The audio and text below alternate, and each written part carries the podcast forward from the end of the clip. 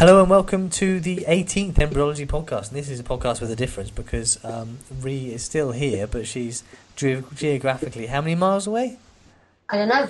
Lots over the Bristol Greetings all from Bideford in North Devon. a five-hour drive or something different. But yes, we're using Skype to record this podcast together. So Fingers crossed it works. Hello to everyone in Swansea and the rest of the world, and um, hope you're all well. thanks for keeping involved, you honorary lecturer. You Yeah, not quite. We'll see how that's working out soon, actually. not really still need the Yeah. paperwork. Yeah. Funny how long these things take. Oh no, not really. Everything Anyway. takes too long. Um, it hasn't stopped raining since we moved, pretty much. We had one week of half decent weather, and uh, yeah, it's been rain, rain, rain. Well, that sounds like Swansea and the rest of the UK. So don't feel too hard done by. No, the one good thing about it is that the surf's been okay, and um, I'm not working yet, so uh, yeah, been surfing quite a lot. How is Bideford?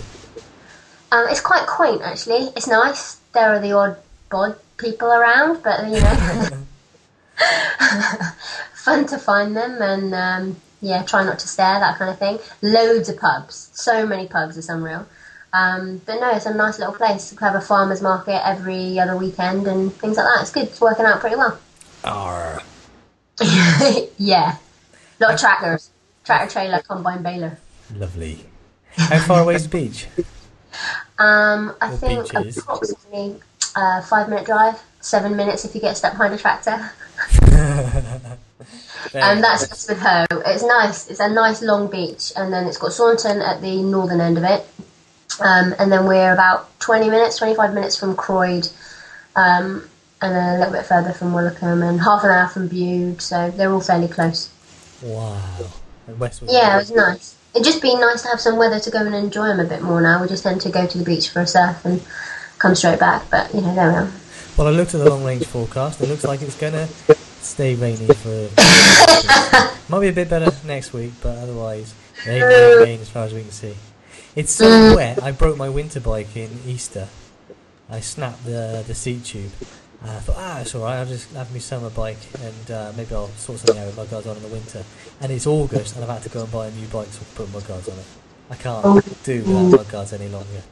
No, everything's getting lucky. I tell you, the only thing that's got me through, like it being raining every day, is the Olympics. It's been wicked.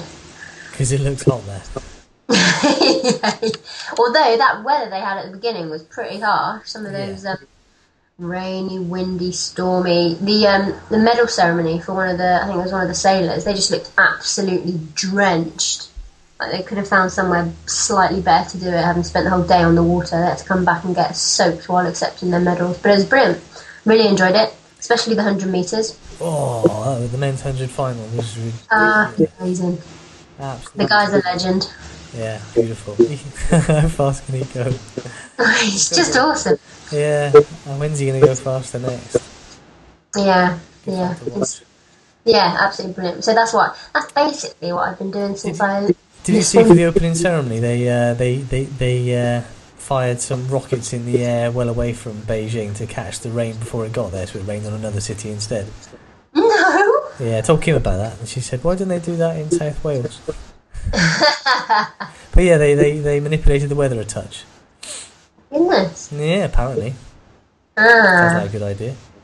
nice little factoid there. Hmm. Yeah, there's an awful lot of Olympics to watch. I was watching women's BMX this morning. Didn't know that was in the Olympics. Very good. Very I know there are some random things. I watched. I've even watched a bit of art, archery and stuff like that. It's all good. Archery's classic.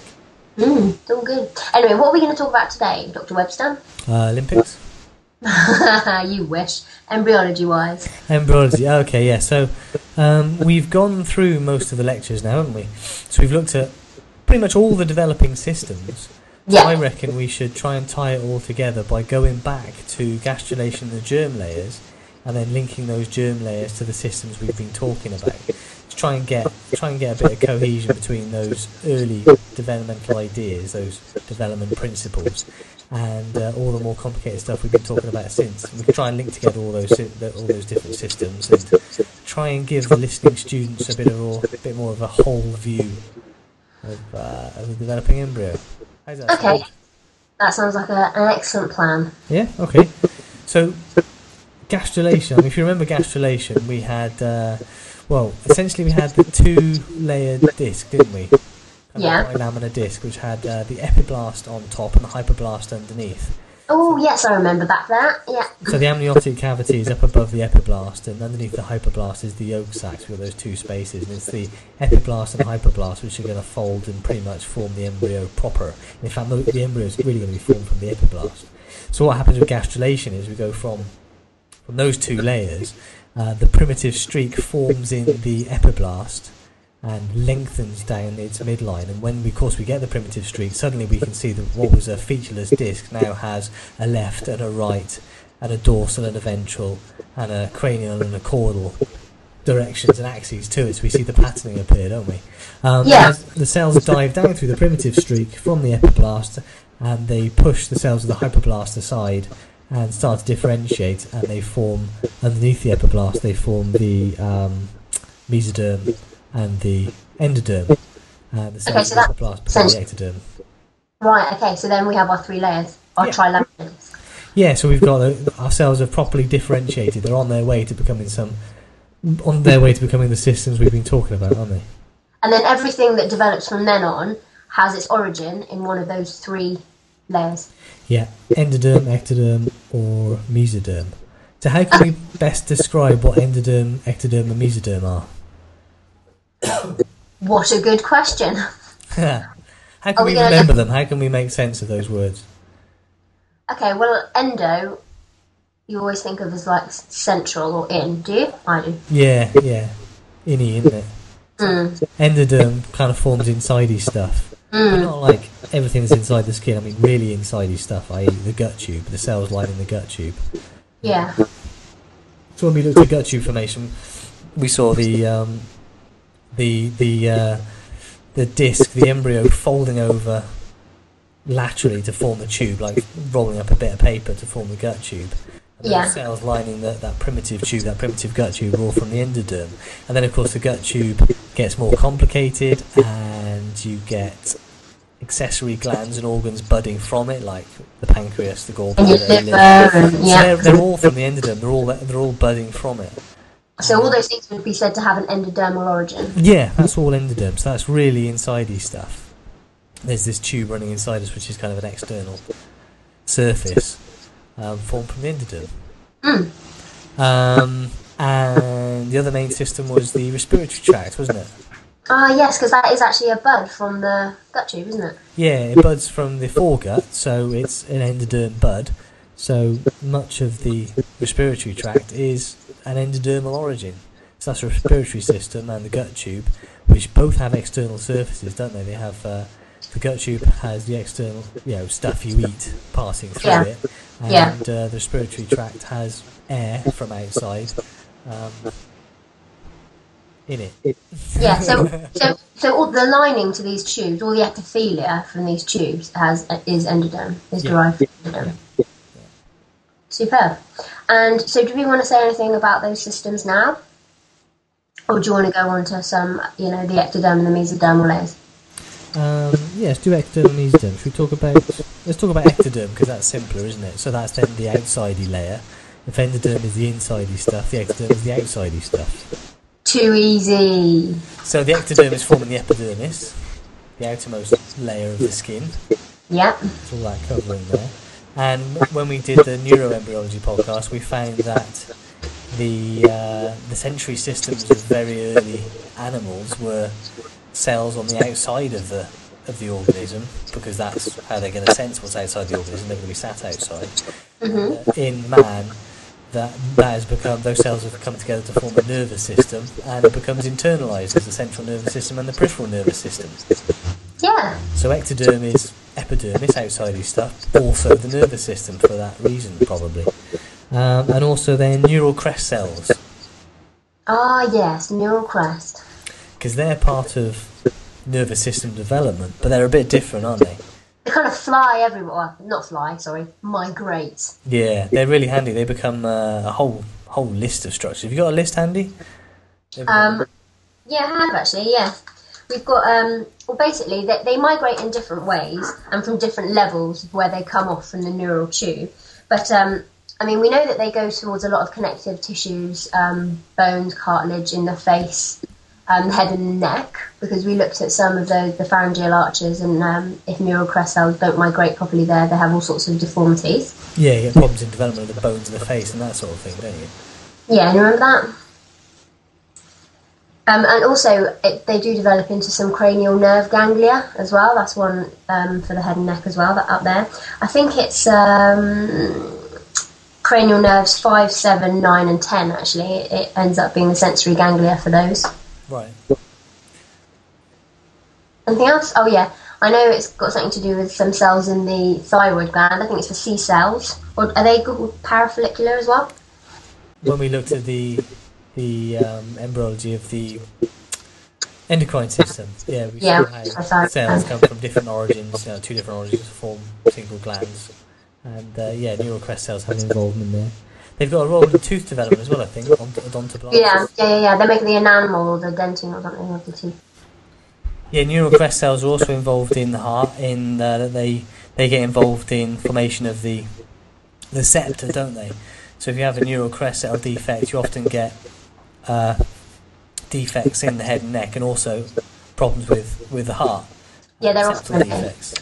Yeah, Yep. correct. Oh, and um, some neural crest cells migrate into the skin, and they're like melanocytes, Oh, so they, right, they make the the melanin. And and um, I think it's a hair as well, hair cells and things like that. I think that's really weird. Melanocytes come from neural crest cells, but melanocytes are everywhere.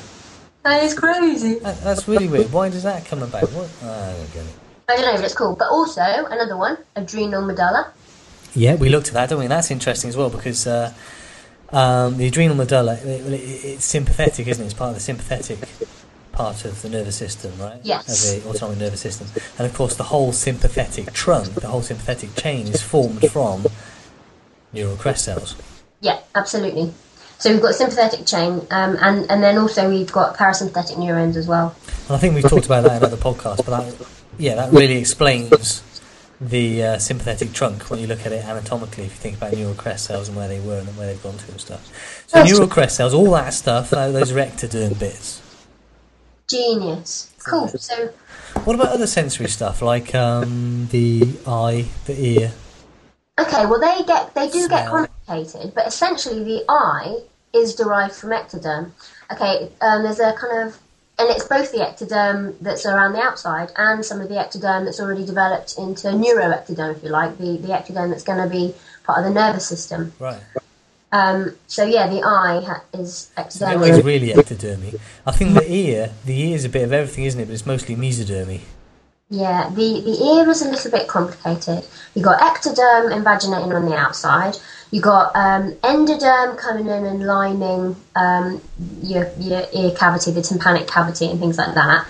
Um, and then you've got things like the eardrum or your tympanic membrane. That's actually got all three. It's got ectoderm on the outside, endoderm lined on the inside, and then it's got a mesodermal um, sort of central bit. Gets complicated, but it's absolutely fascinating. Yeah, it helps you understand if you remember the pharyngeal arches and the cleft. And Yes, most definitely. Because the ear has got um, a lot to do with the first and second pharyngeal arches. And actually, the mesoderm from those two arches ends up making the cartilage and the bones and things like that. So, Yeah, just for fun, we'll do a couple of podcasts on that. One on the eye, one on the ear. yeah, brilliant. Yeah, special senses stuff. Yeah, that'd be really, really interesting. Okay, so that's endoderm and ectoderm. So are we saying then that pretty much everything else that forms forms from mesoderm?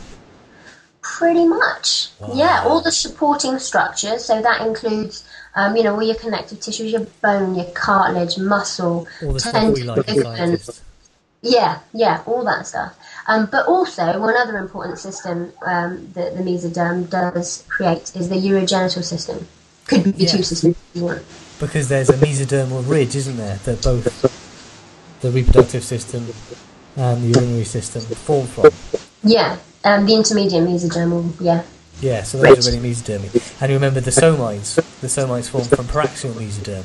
And from there we get the vertebrae and all the muscles of the body wall and so on and so on. And Yeah, and your limbs and all that sort of stuff, yeah. Yeah, yeah. Yeah, no, it's, yeah, yeah. So, yeah, bl- all blood vessels, all that kind of stuff, all ends up coming. So then, a lot of structures are made up of uh, all three layers, or maybe a couple of layers. Like the epithelium is, we we said that the uh, epidermis is from ectoderm, but all Yeah. the stuff underneath it must be from mesoderm. Then all the connective tissue stuff and Exactly.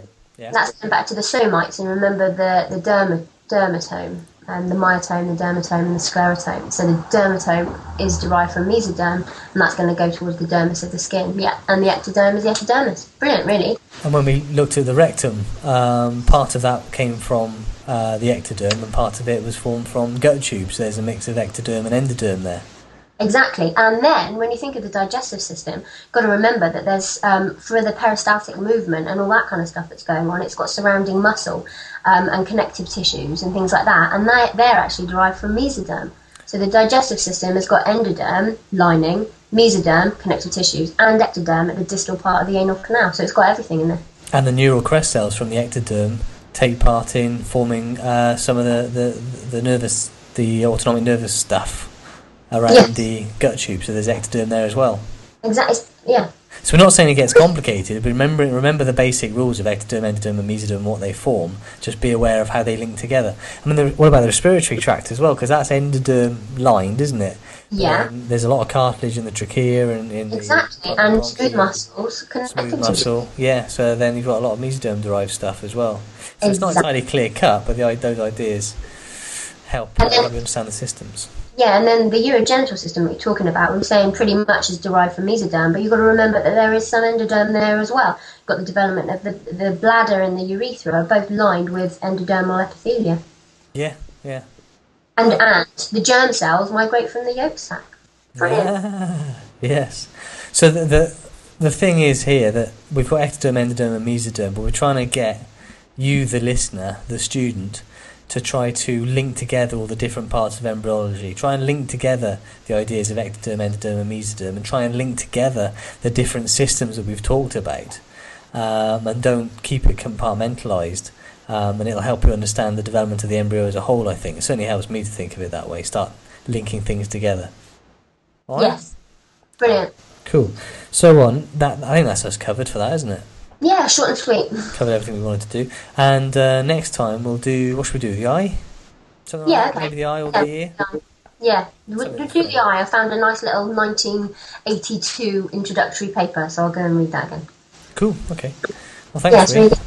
All right, no problem. I'd just like to um, give a shout out to Rafael Nadal, who uh, won the tennis in the Olympics. Well done, Rafa. Does he listen to this podcast? yeah, he does. Probably. Soon, one day, and he's number one now. So yeah, sure go the arms. I'll make sure to tag Rafael Nadal in the iTunes bit. the keywords and stuff. So what are you doing now then? You still unboxing or Am I still what? unboxing? Oh no, well, we're mostly done. We're mostly done. Anything that's still in boxes isn't being used. Um, Robin's a bit of a hard taskmaster, so we were pretty much unpacked in two days. So Oh, just chill out and relax now. Off for a surf, is it? Yeah, probably. Yeah, very nice. Alright, cheers Ree. Thanks, Swansea. See you again soon. Yeah, bye bye. To our listeners.